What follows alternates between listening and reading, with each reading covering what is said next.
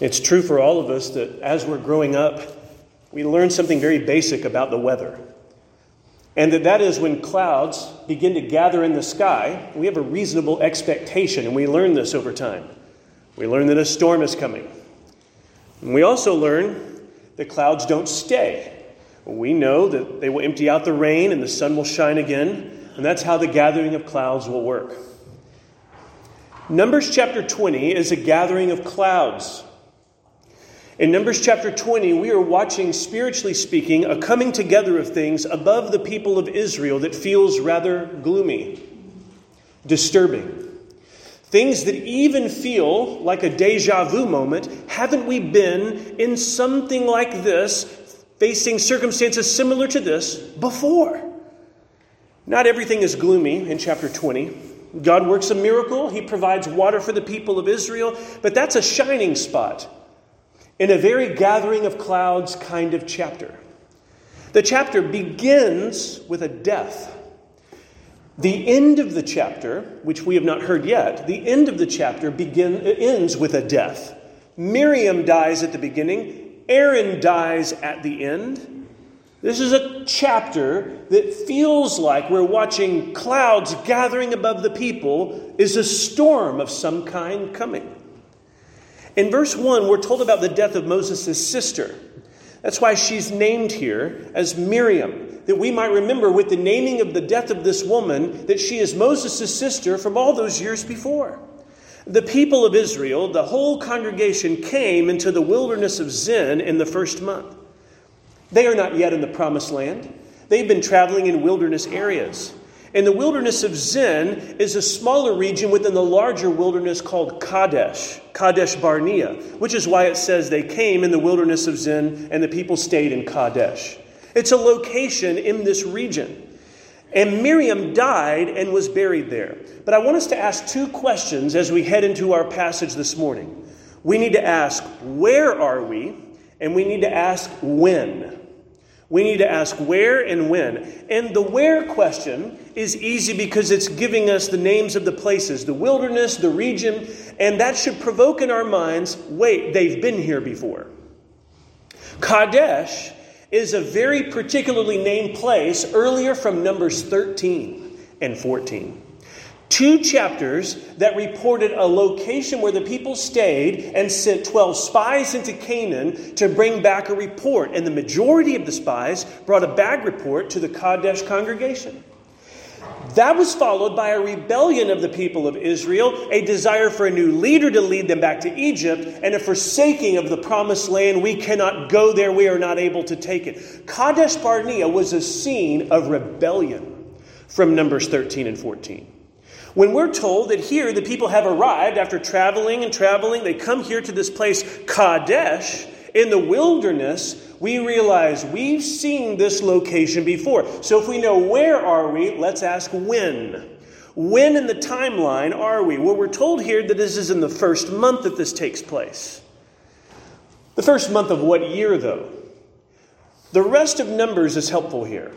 This chapter reports a death at the beginning and a death at the end. And we learn from Numbers chapter 33 that Aaron dies in the 40th year of Israel's wandering, which tells us when, when we look at the first month language of Numbers 20. The first month of what year?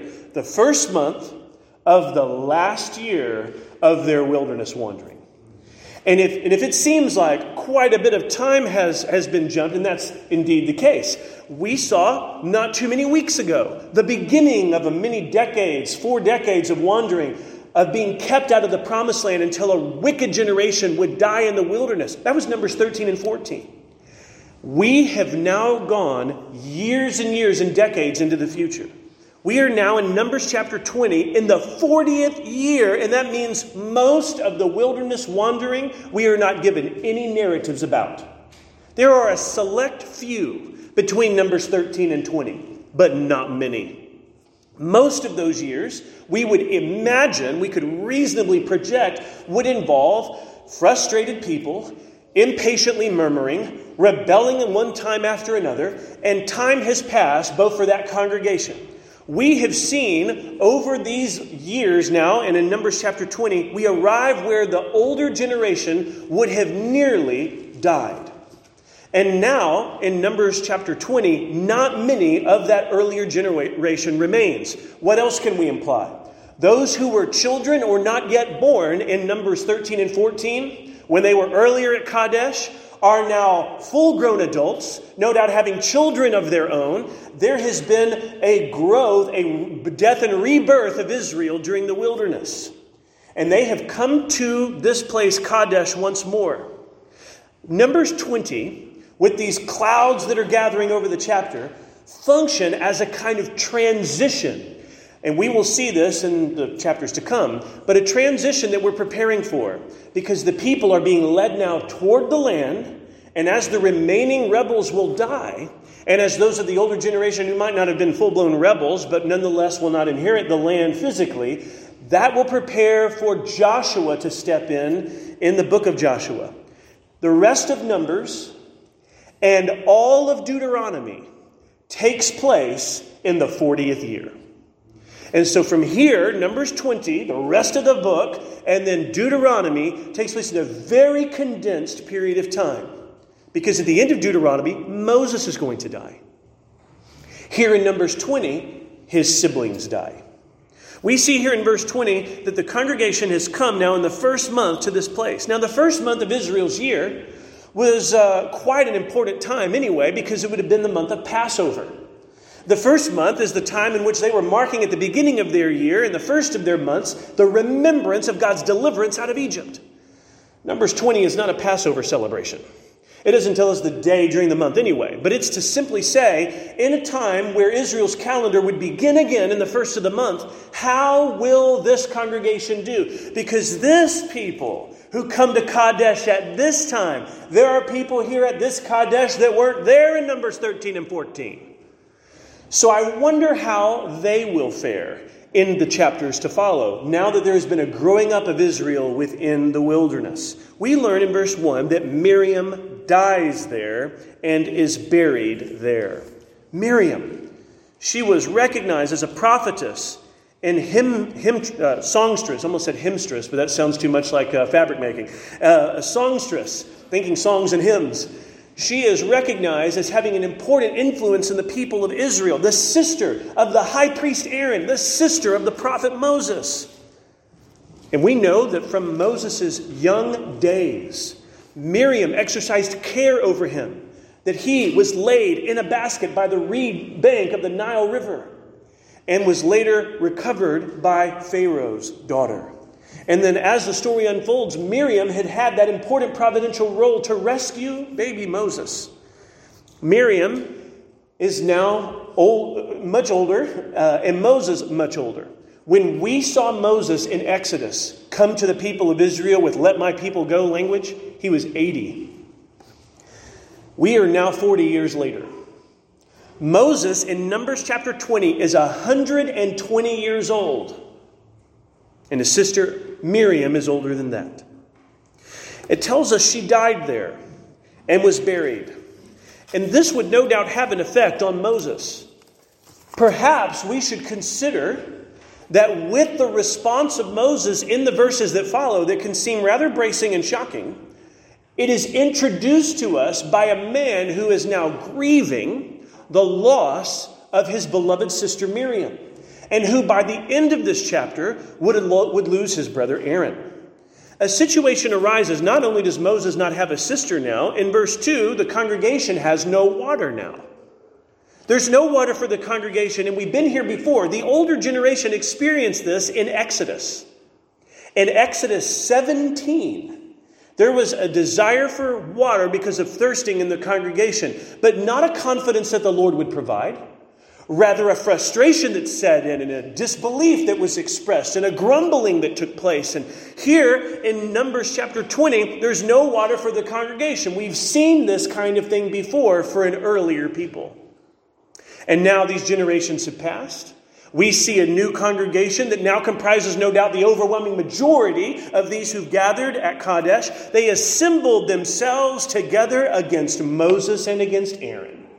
And at this point, the reader ought to think to themselves, oh no, oh no. The older generation that had been uh, disciplined by the Lord and that had been disinherited from the promised land, they did this kind of thing with these verbs before assembling against, grumbling against, coming together in conspiracy against. And what we don't see here is they assembled themselves together and in prayerful trust to the Lord went to Aaron and Moses and said, Moses, intercede for us and all the rest. That is not what this text says. In verse 2, they assembled together against Moses and against Aaron. Back in chapter 15 of Exodus, the way the text goes for the earlier generation is that when they came to Marah, they couldn't drink the water there because it was bitter, and they grumbled against Moses and said, What shall we drink? Because those days in the wilderness they had found no water. Exodus 15, 22 to 24, speaks of an earlier water episode. And Exodus 17, another episode where God brings water from a rock.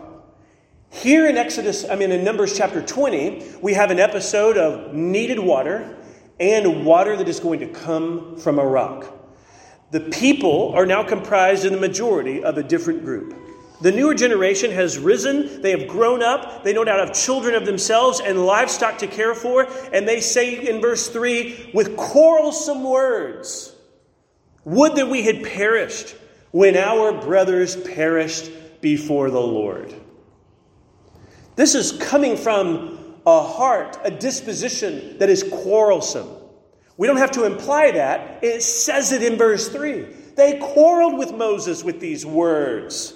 They don't come with a posture of humility and trust, confidence in God, trust in the leadership of Moses. That is not how they come. They are coming with grumbling hearts. They are coming with quarrelsome words and with an expression in verse 3 that boggles the mind.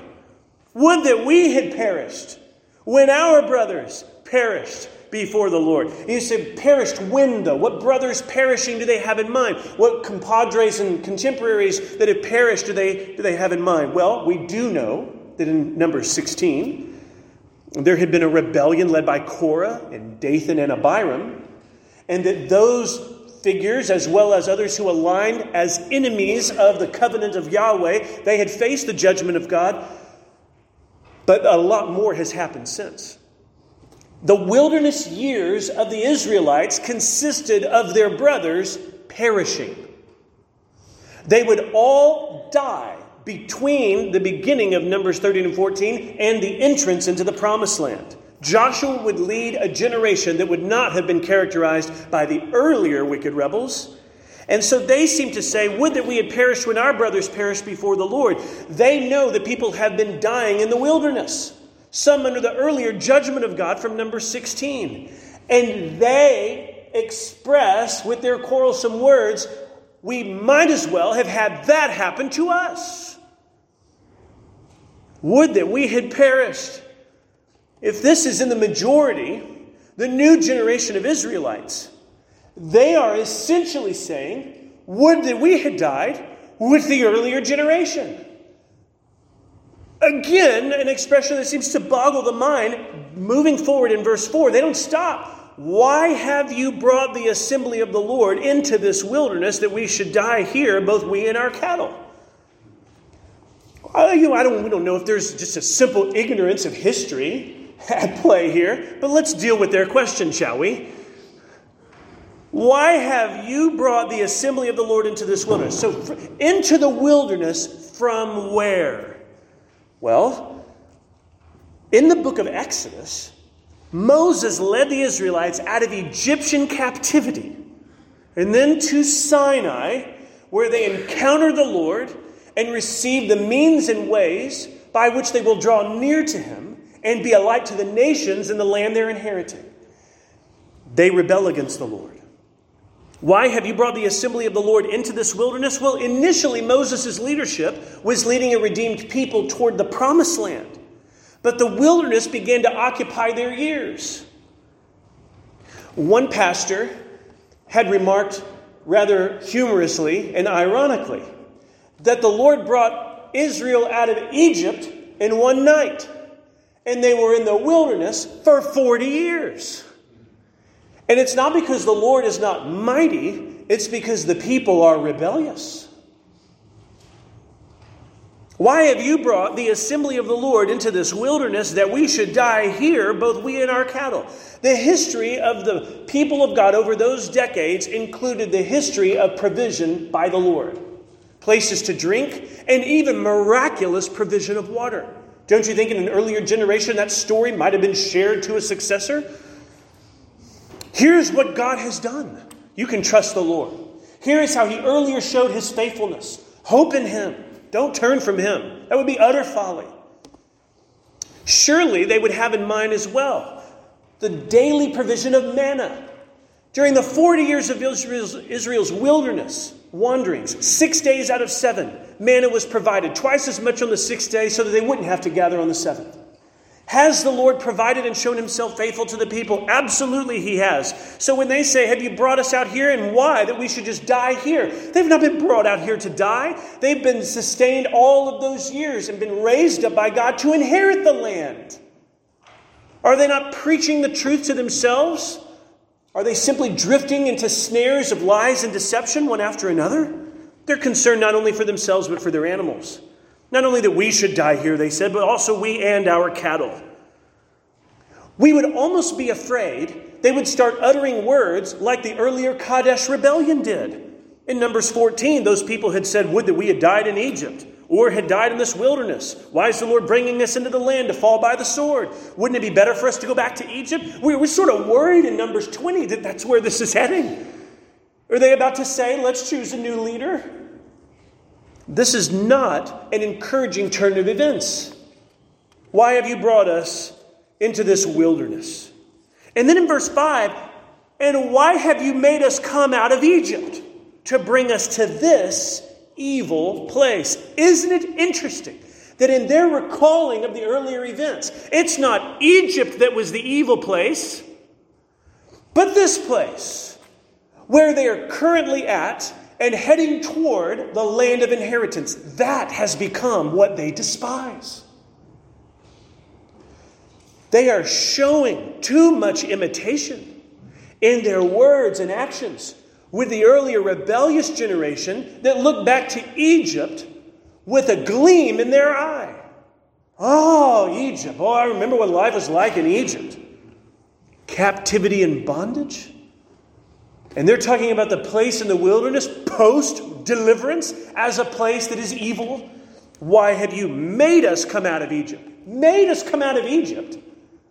In Exodus 2, the Israelites cried out to the Lord for deliverance. They longed to be rescued. And these people are saying to Moses, Why have you done this to us?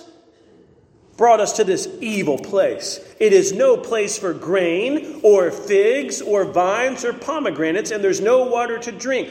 Well, you know what's in the promised land grain, figs, vines, and pomegranates. And in Egypt was bondage and captivity. But their eyes, their eyes have drifted to what they think they're now missing that lies behind them instead of being transfixed on what lies ahead of them, which God will most certainly give. They, they complain about where they currently are.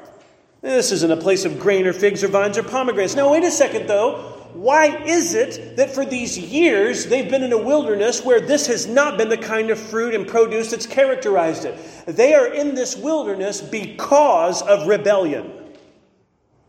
They are in this because of rebellion. And the answer to their dilemma is not more rebellion.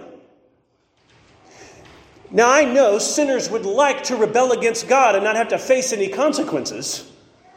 And that is not the world that Scripture tells us of.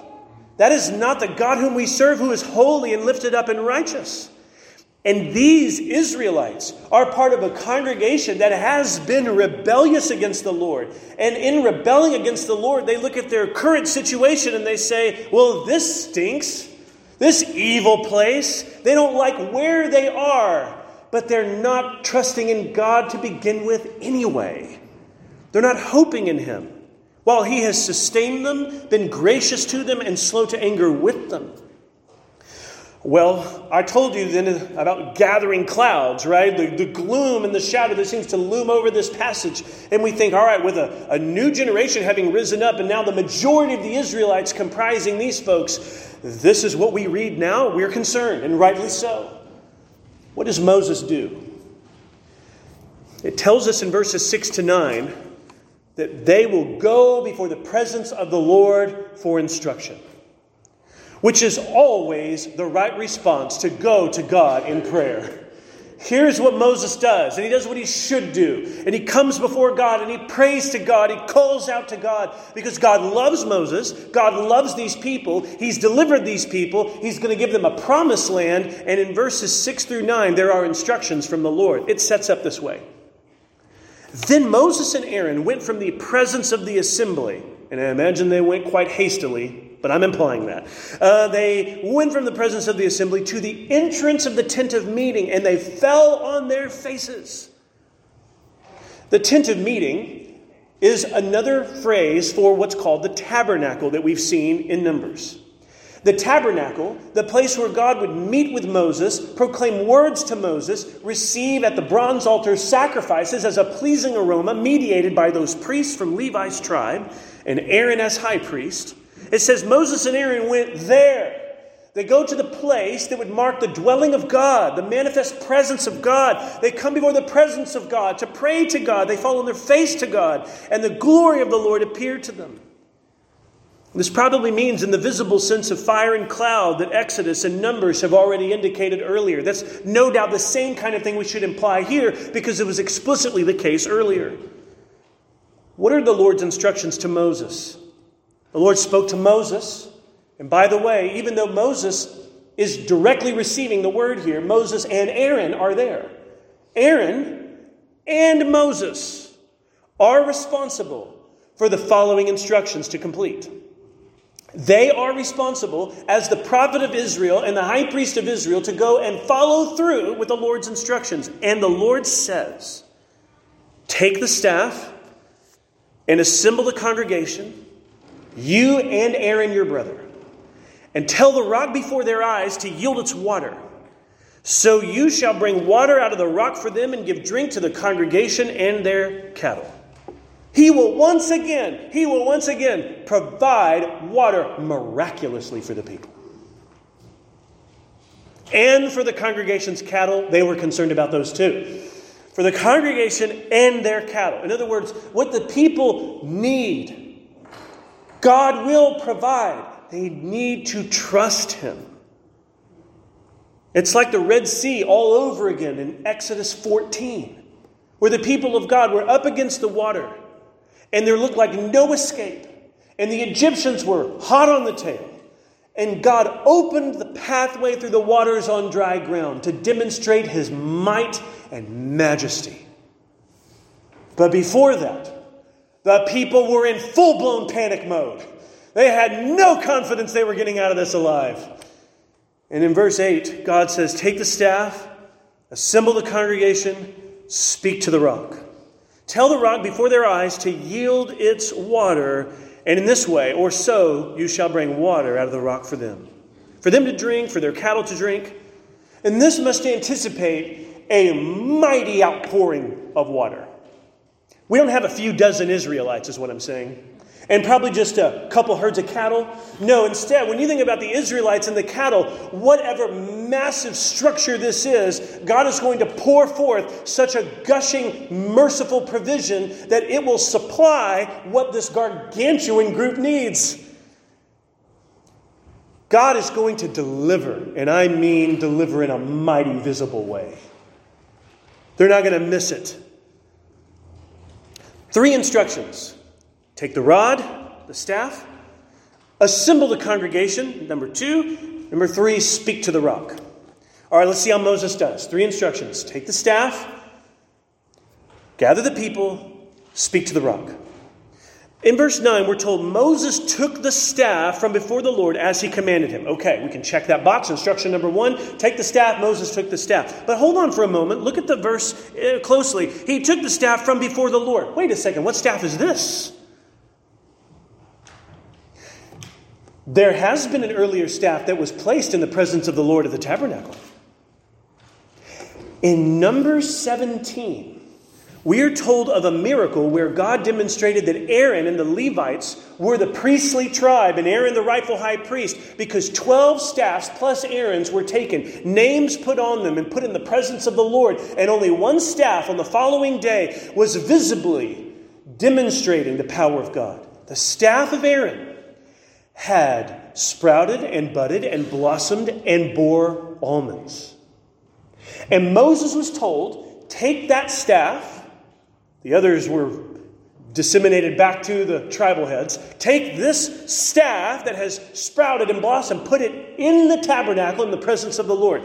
Now you go to Numbers 20, and it says, Moses took the staff from before the Lord. It's that staff the number 17 staff, the staff that no longer looks like any other staff, but that demonstrates the miracle, wonder working power and authority of God. Moses has this in his hand. He comes out of the tabernacle with that. So, instruction number one take the staff. Moses does that. Number two, we see in verse 10 Moses and Aaron gathered the assembly together before the rock. Okay, instruction number two gather those people together, you and your brother Aaron. Moses and Aaron gathered the assembly together. Moses doesn't look to Aaron and say, You do it. Aaron doesn't look to Moses and say, No, it's going to be you. They both do it. They were both given the instruction, they both obey. This is going very well. In verse 10, and then having been told with the third instruction, speak to the rock, it says, Moses said to them, Oh no. He's not speaking to the rock, he's speaking to them. Well, maybe it's not a big deal though. He'll speak to the rock. I mean, he's taken the staff, they've gathered the people, they're right there in front of the rock. God has told Moses what to do. He says to the people, Hear now, you rebels, shall we bring water for you out of this rock? And Moses lifted up his hand, struck the rock with his staff twice, and water came out abundantly, and the congregation drank and their livestock. Hold on, we have the end result as we might have expected with the miracle. That's there, right? Water, God him in to bring water out of this rock. And water comes from the rock. But something's different. If you look at all the earlier instructions, you notice here Moses has deviated the careful reader notices that Moses was told to speak to the rock, and instead he speaks to the people. And when he speaks to the people and then goes to the rock, he doesn't tell it anything. He strikes it twice with the staff. He's, he's followed the first instructions, he and his brother Aaron. But here in verse 10, the expression to the people should concern us because of the following reaction. Listen, it's not that there weren't rebels he was addressing. It's not like Moses has said, they are rebels, and then God says, you know, Moses, I don't know how you've evaluated them this way. You're way off base. You know, that's not who they are, not these people. Look and behold, their great trust in me. Uh, that, that is not that is not any correction that's given here. Moses is not wrong at what they are. They are rebels. But there comes across here, confirmed by in verse 11 here, an exasperation and an unrighteous anger that is being publicly displayed without self control, where he seems to lose it. When interpreters over the years have described here a Moses that is demonstrating a rageful and vengeful words and action, that seems right. That seems to be the correct interpretation. It resonates with me as I read it. It seems confirmed by verse 11 and the words of God in verses 12 and 13 with how Moses acted. Here now, you rebels, shall we bring for you water out of this rock? Even Moses' question is unique. He didn't even ask the Israelites that thing back in Exodus 15 or 17. When they needed water or needed provision, it wasn't phrased this way. Now, Moses has been dealing with rebellion from Israel for 40 years. That's a long time. This is not the early days of wandering in Numbers 13 and 14 anymore. Moses is 120 years old. He's been dealing with this for 40 years. The new generation of Israelites have grown up, and now they're sounding like the earlier rebels. Moses has just lost his sister Miriam, and he loses it. he loses it. He takes the staff after asking this question and he strikes the rock. Now you might say, hold on, striking the rock. We've heard that before. Earlier in Exodus, Moses was told to strike the rock. And he was told to strike the rock and did that. But God says, Speak to the rock and hold this staff. Moses doesn't just strike it once, he strikes it twice.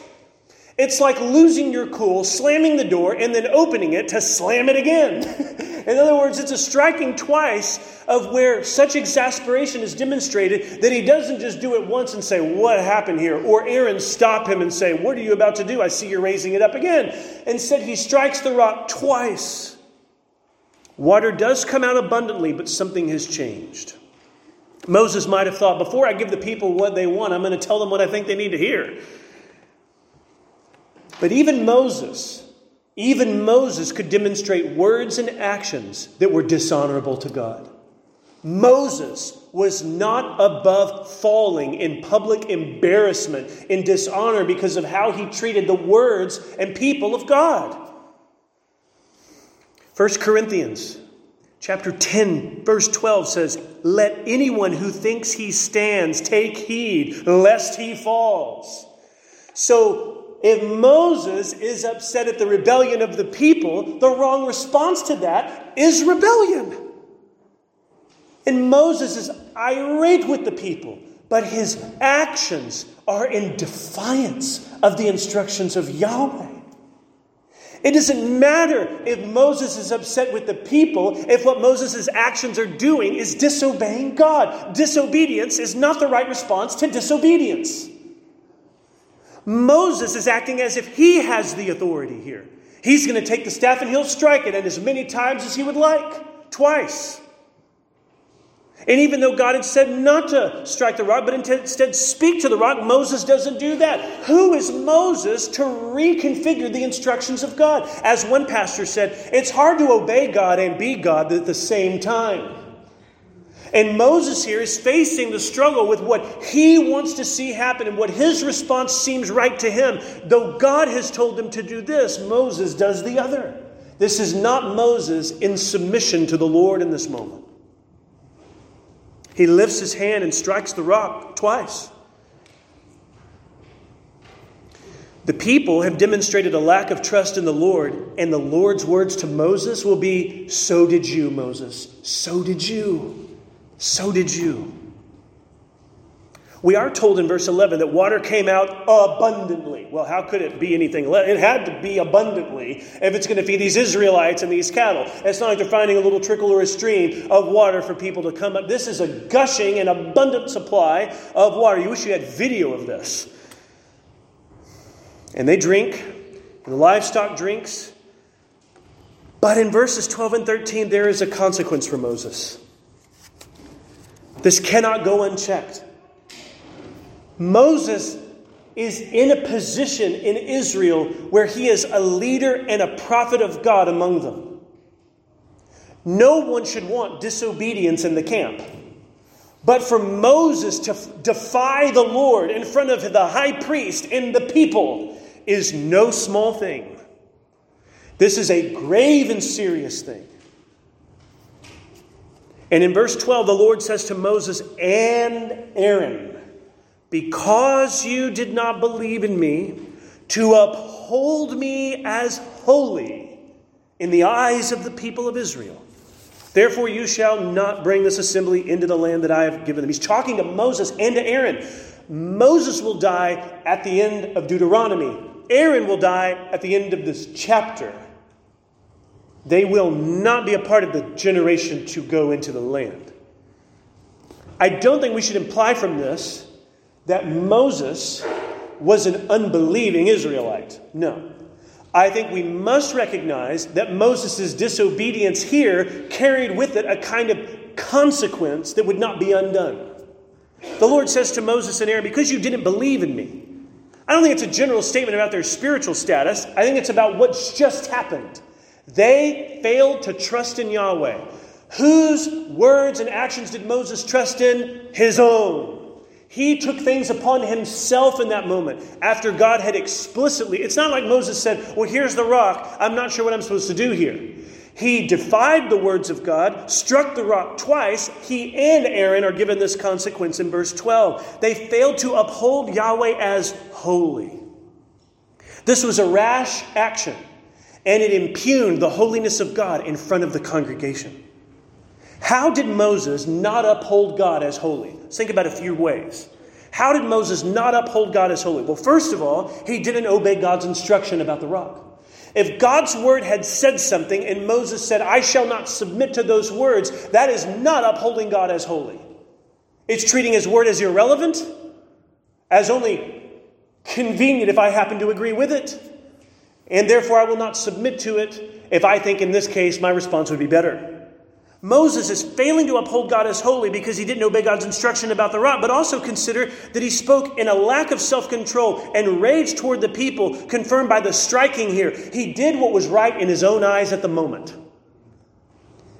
And that did not uphold God as holy. It instead demonstrated that at that moment Moses was holding the staff of Yahweh, acting as if he himself had the authority to do the action. When really Moses was to represent Yahweh with words and actions. He was to be the mouthpiece of the Lord to the people whom God had rescued and loved. But he spoke in anger toward the people. Moses acted with the staff as if the authority belonged to him instead. In these ways, and perhaps others, we could realize how Moses did not uphold God as holy. How would upholding God as holy have looked? Taking the staff, gathering the congregation, speaking to the rock. All of it would demonstrate the importance of Yahweh's words all the way down. And then the miracle working power of Yahweh and the humility of Moses, though he was frustrated with the congregation. He should submit to the Lord and not to his flesh. But in this moment, Moses doesn't submit to the Lord. He says, You did not uphold me as holy in the eyes of the people of Israel. Therefore, you shall not bring this assembly into the land that I have given them. They will have a new Moses. The new Moses is named Joshua. We've seen him already in the book of Numbers, earlier in the book of Exodus. Joshua will be the successor of Moses. When Moses dies at the end of Deuteronomy, the language of Joshua opens with saying, Moses, my servant, is dead. Now arise and take the land. It, it, seems to give the impression that Moses is like the last remaining Israelite of that older generation before he died. And then when he dies, God says, Joshua, lead them in. It's time to go. You shall not be the one to bring this assembly into the land that I have promised them. We're told in verse in, uh, in the Psalms that uh, our interpretations of Numbers 20 here are correct. Psalm 106 mentions Numbers 20 episode. In Psalm 106, 32 and 33, it tells us the people angered him at the waters of Meribah, and it went ill with Moses on their account. They made his spirit bitter, and he spoke rashly with his lips. So, Psalm 106 confirms that we can't look at Moses' words and say, oh no, this was only pure and righteous indignation here. That is not what was happening in Numbers 20. The rest of the Bible confirms that. In verse 13, these are the waters of Meribah, where the people of Israel quarreled with the Lord, and through them he showed himself holy. Moses didn't show the Lord as holy, he did not uphold him as holy, but God's merciful provision to the people and God's righteous words to Moses in response to what Moses has done that does uphold the Lord as holy. The Lord will uphold himself as holy by displaying mercy and judgment. And in verse 13, these waters of Meribah are called this here, where the people quarrel with the Lord. The rest of the Old Testament does have occasion to reflect on this earlier episode. In Psalm 95 8, we're told, Don't harden your hearts as at Meribah in the wilderness. You see, the waters of Meribah marked not only the merciful provision of God, it was preceded by the opposition and grumbling spirit of the people. And Psalm 95 is using that as a lesson for us, saying, What sort of people ought we to be? And Psalm 95 says, Don't have hardened hearts like those people. Uphold the Lord as holy. Trust his word. Follow him even when you don't understand.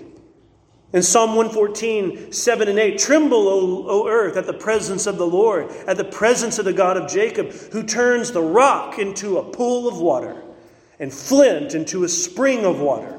See, Psalm 114 is remembering the miracle working power of the Lord. The deepest concern for the Israelite congregation was not their lack of water, but their lack of trust. Lack of water is going to leave you really thirsty. Lack of trust in God will condemn you. The, the heavier reality that had to be addressed is these people beholding the glory and words of the Lord. What will they do now with the Lord? He has provided water in His mercy. He took the rock and He made water flow from it. In 1 Corinthians chapter 10, Paul tells us the rock in the wilderness is Christ, the rock who was struck in our place. God provided water for the people from the rock, and He sent His Son that what comes from His Son might give His people what they need. Christ would say things like, I'm the bread of life, I'm the light of the world, I'm the way, the truth, and the life. He would even say in John in John 7:37, "Come to me and drink." Are you thirsty? He says, If anyone thirsts, let him come to me and drink. Whoever believes in me, as the scripture says, out of his heart will flow rivers of living water. You read in Numbers 20 and you're impressed with a rock that gushes forth water. You haven't seen anything yet. What do you see what Jesus can do? Where do you see what he will accomplish on the cross? Where do you see what he confirms and finishes on behalf of sinners? Where do you see what he does in your place? He'll bear all your shame and sin. And from his side will flow for us living water and life. We need to uphold God as holy. We look at Moses here and we should learn a lesson. We should not test the Lord with disobedience. I won't trust the Lord in this area or this area. Well, I'll take it into my own hands here or there, and I'll act as the authority to run the moral decisions of my life. Don't test the Lord with disobedience. You should trust His goodness and His faithfulness. Behold the stories of the Word of God, where you have seen the resounding faithfulness of the Lord. It is sin that will show itself as unfaithful. You should also leave vengeance to the Lord. Moses was angry and unrighteously so. And Moses overstepped in his words and in his actions. We should entrust the Lord to do what is just and right. And we should submit to what God has commanded in His Word. If we are the people of God, if we confess Jesus as Lord, we have a responsibility to uphold God as holy. And our words and our actions and our submission to His Word communicate that. But if we want to take things and decisions and authority into our own hands and do what seems right in our own eyes, then we will not uphold God as holy. And our rebellion will reap consequence. Instead, you should come to Christ and drink. You should flee to the rock who is Christ. From him will flow rivers of living water. He says so. And he's never broken a promise. So he says, Come to me and drink. And nobody in line in Israel in Numbers 20 had to think, I hope there will still be water out of that rock when I get there. And no one need worry whether there is life and place in the kingdom of Christ for them. You should come to Christ. He is enough for you. Come to Christ and drink. Ligon Duncan was preaching on this, this uh, passage once in Numbers 20. And he said, We can learn something here about the grace and mercy of God. Think about the rebellion of these Israelites. Think about the fact that they will go on to inherit the land. Here's what Ligon Duncan says Numbers 20 lets you know no one is righteous enough to earn the promised land. If Moses and Aaron and Miriam have fallen short of the glory of God and have failed the standards of righteousness, then nobody in Israel will earn that land. Not if Moses, Aaron, and Miriam don't have enough righteousness for it. What they need is not to muster up more righteousness to earn something. What they need is to look to the provision of God who has done for them what they cannot do and whose mercy flows from the rock which is Christ. Zechariah 13:1 talks about that coming day of salvation Christ fulfilled. Zechariah 13:1 says on that day there shall be a fountain open for the house of David and the inhabitants of Jerusalem to cleanse them from sin and unrighteousness. Friend, the fountain's name is the Lord Jesus Christ. Come to him and drink. Let's stand as we pray.